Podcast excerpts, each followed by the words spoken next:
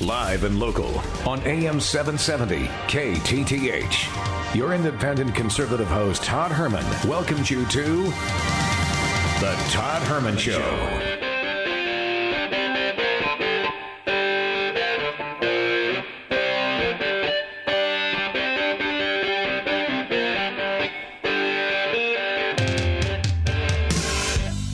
Today is the day the Lord has made, and these are the times in which God has decided we shall live. It is times such as these and times of choosing.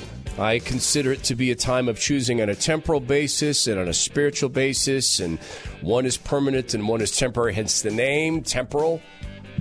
And the time of choosing is very clear for us. Man, am I excited to welcome a gentleman who is stepped into the arena at the absolute risk of his career. He's a teacher, historian, writer, and you're going to learn to know him as the proprietor of Chalkboard Heresy. Frank McCormick joins us on the Todd Herman Show. Frank, thank you so much for uh, giving me the gift of your time, my audience the gift of your time, and, and the gift of your bravery. Welcome to the program.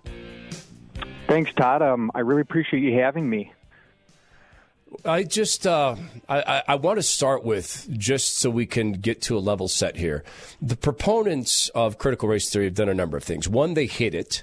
Um, two, when it got found out, they said it didn't exist. Then they said um, it exists, but only right wing wackos are afraid of it. Then they said, wait, wait, wait. This is an academic construct so complicated that only uh, uh, people weeks away from graduating from grad school could ever possibly understand it. Um, only the erudite. Uh, what is it, Frank? What is critical race theory? I, I think the best way to understand it kind of today is it's a racialized lens for viewing the world. It sees all problems through the collective lens of race and it adds a dimension on there of dividing people um, based on their racial status into either oppressor or oppressed groups. And in that sense, it is neo Marxist. Yes, and in that in that sense, it goes. I think beyond neo-Marxism, and I think perhaps you hint at this. I don't. I don't know your spiritual beliefs, and you don't need to share that unless you want to. But you also refer to yourself um, by by virtue of the name of your website as a heretic. Um, is there a religious sort of not not component to? But does does this strike you at all as a religion critical race theory? Um, absolutely. I, I kind of put on um, critical race theory under the umbrella of, you know, wokeness, or I call it the Church of Woke or the New Orthodoxy. Um, I think it definitely fits the criteria for what we um, what we think of in, in terms of a religion and the purpose religion serves. And so I kind of describe myself as a heretic of this Orthodox religion, um, which operates just like any other religion does in terms of having beliefs and practices and um, zealotry, ideological adherence to it. Um, yeah. I think you're absolutely right. All right, so you know, I and my audience knows this. I'm, I'm a Christ follower, and, and, I I put a a difference between religion and, and, following who I view as, as my savior. And this doesn't need to be a religious discussion. That was not the point. My point of the, asking that question was, sure. um, they make a charge, the proponents and writers and creators of critical race theory, um, that that all things are related to race, that all bad is related to race. R- race. Is that, in fact, then, in their case, the statement of faith? Yes, I believe so. Um, I think it is. Um, I, I, think a really great way as a historian to understand this is to understand it in terms of America's kind of puritanical roots, and um, looking at it as kind of an evolution of that. Um, for them, the the issue of, of race and particularly when they talk about whiteness, that is their version of original sin. So white people have, you know, their their original sin is is being white, is the sin of whiteness, and um, the the key difference, obviously, with other religions is there's no path of salvation out of it. It's a religion of perpetual sin and self-flagellation, where you are constantly asked to be sorrowful and begging for mercy that never comes. Now, my audience and, and friends of this program, I want you to know something. Frank and I had no conversation about that detail prior to this. In fact, Frank and I visited for all of a minute beforehand. Frank, I've been making this comparison um, to the original sin of whiteness with my audience and, and many of the other sort of um, uh, dogmatic positions of the left and, and forms of self flagellation wow. and, and, sacrifice for some time. Uh, you and I are not alone in that. There are other, there are actual, like you, actual academics are making that case. Um, there's a gentleman who who is, uh, does his outreach in in South Africa who's made that case. So the redemption, though, it, it, can't be achieved, but mitigation can be achieved. And this is where I want to turn the conversation towards the kids. You and I, adult mm-hmm. men, you are taking an extreme career risk to do this. Um, and I want to make sure you get to Frank's website, text Todd, T O D D, to 800 465 8770. You'll get a link to a site. He will need your help. I promise you will, he will. Um, Frank, we're adult men. We make a decision to stand for our beliefs and what we believe is right and to try to defend the young. When kids are in school and this orthodoxy is pressed upon them, um, aren't they also sort of given a choice that you can never be redeemed of your whiteness, but we can help you mitigate that and maybe you won't get hurt? Yeah, I, I think that there is definitely um, a component of that that kids are required to kind of submit to this this religious ideology and then act in certain ways according to the faith um, to mitigate um, this level of sin.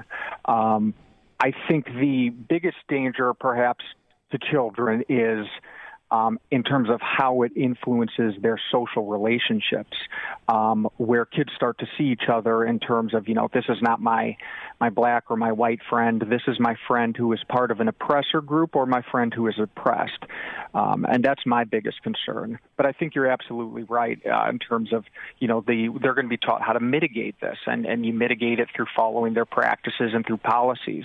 Um, critical race theory is about praxis, the application. So a big part of it is not just learning and understanding. It's well, what do you do with it? And that has policy implications: who you vote for, how you vote, what you support. How has this made it into the schools to the degree that it has, uh, in, in, your opinion? Um, because it, it, none of this can be happenstantial, to coin a phrase. Mm-hmm. It's it's far too pervasive. How did it get now into grade schools? And in fact, Frank, in, in kindergarten in Washington State, little kids are forced to repeat a uh, stolen land pledge every morning. Wow. A, a, a, kindergarten. How did it get here? And did you see it coming? Did other teachers see it coming? You know, I, I'd seen it coming for years. I mean, there's definitely always been kind of ideological capture in the schools um, amongst progressives. I think two things. I think teacher education programs have become increasingly kind of radicalized. This came from academia. This is a religion of the intelligentsia that has become popularized, um, not just in schools, but we've seen kind of in greater society. So I think there's some of that. I think a lot of the new teachers coming in have been specifically instructed um, in it's actually the the name for it is critical pedagogy, which is includes critical race theory, but it's kind of the educational application of a lot of different what you know what I call woke ideas. Um, I think that is the biggest source is it comes from teachers, and um, I, I wish that weren't the case. It hurt, you know, pains me to say that as a teacher, but that is absolutely where it's coming from. So, longtime listeners to this program remember me talking about, and in fact, having a conversation at one point with Herbert Marcuse, not with him, but uh, uh, with Mark Levin about Herbert Marcuse. Herbert Marcuse was he was a philosopher, sociologist. We rescued him from from pre-Nazi Germany, and he came to the United States and created something um, that that's is now it's metastasized into the school, which is um, selective tolerance or repressive tolerance. The theory being you have tolerance only for the things that tear down the United States of America. He was part of the Frankfurt School, which also went helpfully about teaching kids not to think. I want to ask you, Frank, because you're a historian. When we come back, I want to I want to split the conversation into two. Frank McCormick's been time uh, been kind enough to gift us with his time. Chalkboard Heresy. Text Todd T O D D to 800-465-8770. You get a link to his website. I want to split the conversation into two when we come back from traffic. That is what can parents do? But I want to start with a brief history question about scapegoating racial groups in, in, in big land masses and how that's worked out in society. We'll continue the conversation with Frank McCormick, Chalkboard Heresy. Frank McCormick's taking a career risk of all career risks. He's a teacher, historian, and writer. He has uh, launched a website called Chalkboard Heresy. He's here with us today talking about critical race theory and uh, critical. I can never say that word, Frank. I'm so embarrassed. I'm a talk show host. I always want to say pedagogy pedagogy, but it's ped. How do I say that word? A pedagogy. Pedagogy.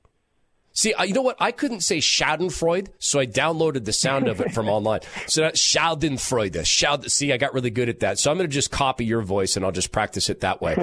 Um, Frank, is this is it fair to say that with the teachers unions pushing this uh, into the schools and and teachers pushing it, is it fair to say that critical race theory is now a it is a policy position of the United States government that all problems are racial and and really blamable on whiteness. Yeah, I, I think that's definitely um, a strategy and a tactic of uh, really, you know, a certain political kind of persuasion, um, which we know who that is. Um, yeah. I, I agree. I think it's a very convenient kind of reductive approach um, and it's, you know, the, the American public, I think people in general really like to see things in kind of black and white terms, you know, primary colors. It makes things easier to understand. Sure. And what's easier to make a problem understandable than reducing it to an issue of race than to say it's group A or group B, good guys, bad guys uh, people love that. It's it's easy. And as a historian, I know you know the world is extremely complex and there's grace to it, but that's not what this is. Right. And then also there's the side you're going to stand on. And and this is a great hand trick of the left that that evil very rarely comes and announces itself and says, "Hey, how you doing? I'm evil. Uh just wanted to commit some mass murder while I'm here. By the way, bring your kids. It'll be fun." It rarely does that. It hides within good. People don't want racism. Racism is is racism is a vile factor of a fallen species. A human beings, we have foibles. There's racism, there's fatism, there's tallism, there's men who don't like women in the reverse. And th- this is axiomatic to being a human being in my, in, in my judgment. My concern is, I am not a historian, but I have dabbled in history. And to my recollection, scapegoating an entire race of people as government policy, I'm unfamiliar with that ending well. So are there times where that's, that's ended really good for societies? I, I don't think ever. And I think, especially for diverse societies, there is nothing more dangerous than something like this where you uh, fragment people and create kind of internal enemies among different groups. Um, our, our ability to survive as a nation is contingent upon kind of a, a unified shared identity. Um, and even though we always we haven't always had that, it's been our goal, and now it seems that is no longer a goal. Um, I would point as a historian uh, in terms of scapegoating. Um, one of the closest ex- examples was Mao's Cultural Revolution in Communist China, where he literally divided uh, Chinese societies into what were called the black classes, the, the bad classes, uh, landowners, capitalists, conservatives, and then the red classes, the oppressed, the good classes, and had the uh, the red classes, the oppressed classes, um, kill, murder, loot, destroy from the uh, black classes, and it resulted in millions of deaths. It destroyed Chinese society, culture. It was it was incredibly terrible. Uh, and a lot of people aren't familiar with that. I would encourage them to look up the Cultural Revolution, read about it. Um, the founder of critical pedagogy, Paulo Freire, was a Brazilian communist who many te- teacher education programs are using his books, um, lauded praise on Mao for what he achieved with children during the Cultural Revolution in making them tools of the state. Right, and making them hate their parents and making them hate Yep. their elders and hate academics and hate history and year zero. And Yep. so, folks, again, longtime listeners of the program, I, I, I, my hand to the Lord Almighty, I am telling you, Frank and I did not have a discussion prior to this. You've heard me talk about the fact that Black Lives Matter Incorporated, not black people, but the terrorist group Black Lives Matter Incorporated is following to a T with their street soldiers, Antifa, Mao's phases of insurrection. The last phase is to keep government property right? And to have conventional warfare in the streets and to achieve this black and white separation. In that case, that's, that's not a literal black and white, but as Frank has described it, good and bad. To turn, the last part of that is to turn one generation against another. So while you're researching the Cultural Revolution, you might enjoy watching um, the Killing Fields and to see how that, that, that rolled out in Cambodia. So this stuff is, is Frank. I agree with Frank from uh, Chalkboard Heresy. This is highly dangerous. Frank, we got about uh, four and a half minutes left. What should parents do? This is the hardest question. You're doing the brave thing as a teacher. What the parents do?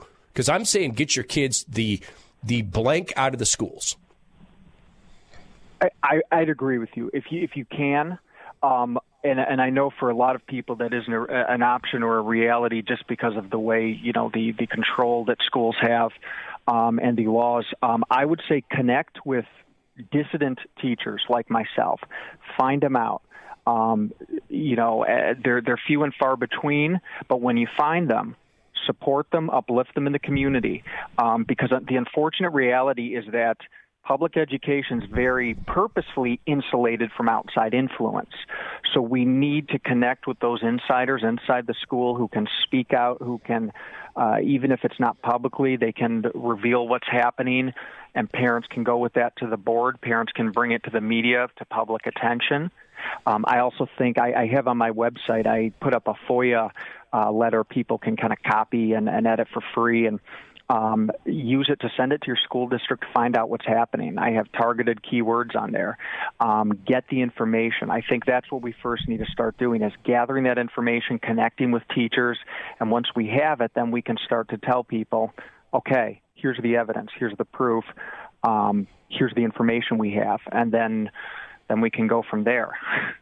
Yeah, I think that's a great a great bit of advice. A link to I'm going to send you a link to Frank's website. It's so easy. Just text my name Todd T O D D to 800 465 8770. People outside the country have asked me just to make it direct. It's easy. It's just, just Google chalkboard heresy. You'll get that. It'll be Frank's website. Frank, I, I've offered this because I've also looked at the incredibly disturbing, pornographic, perverse sex ed that's being shoved into schools. And you may not have encountered that yet, but um, on the West Coast, it is, it is bizarre to the point of, of theater. I've asked mm-hmm, parents to go to school board meetings and ask school board members, "Hey, do you have sex toys at home? If so, how, when when's the last time you used them?" Because you're asking our kids that question in fifth grade. So I've also said to they are no, I, I've you, you, wow. they're they're telling kindergarten kids, Frank, it feels good to touch your penis and your clitoris. That's what they're, they're telling. Kin- and and so I've just asked teacher parents to go to school board meetings and ask school board members, "Do you like touching your penis?" And uh, okay, yeah, you should be offended. I've also asked that people go to these meetings where their schools are unrepentant. I want to know what you think about this. Going to the school board meetings and pointing at white school board members who are pushing this and saying, "You resign." Name a black person in your place. Do it today. Does that work? Exposing that sort of hypocrisy because you know they're not going to resign. I think it can work. I think it can, um, you know, sometimes applying the rules they set up for other people when you ask them to abide by their own rules, you know. yeah. there you go. I mean, I think that's yeah. a it's a great great way to start. I, I've I've had I've heard that before. You know, sometimes you'll have uh, white teachers say we need increased teacher diversity, and I'll say resign. well, You've well, said well, that. me. Yep, not me. Oh, I, I would pay money to be in the room when you said that. I, I you know, you go first. Uh, that's great. Um, yeah. Is it? I, is there like, are you willing to accept prayers from my audience, or prayers for your protection? Absolutely. I'm, I'm happy right. to. I'll need them. right. Yeah, you will. Uh, this is. I think there's a spiritual component to this, uh, personally, and and um, is there in planning any events? Is there anything we can specifically do to support you at Chalkboard Heresy? What can we specifically do to help you? You know, I, I I'm so I'm still getting off the ground. I'm so new to this, and I'm been so happy with how it's taken off. I would say, you know, if you can follow me on my website through Twitter, um, I'll be sharing out more info. I'll be trying to organize more things. Um, but you know, for now, just follow me and, and be a part of the conversation. And um, I'll have plenty more to share. And I'm sure, especially this year, it's going to get interesting. So. Okay. I want you to know the last time my wife brought me someone she recommended as a guest in the program, um, he became one of the most effective and well known, well considered activists in the country opening people's eyes. She also, she was a teacher before she became a stay at home mother. So she oh, also oh, said um, that, to bring you on. So, so thanks to my wife. Frank, thank you. Go with thank God's you. good grace. Appreciate it. Todd Herman Show continues through thank text messages. Thank you so much, Todd. Thank you. Thank you, Frank. It's your turn to text the Todd Herman Show. The rule's pretty simple. Be concise, be precise, and drop the mic.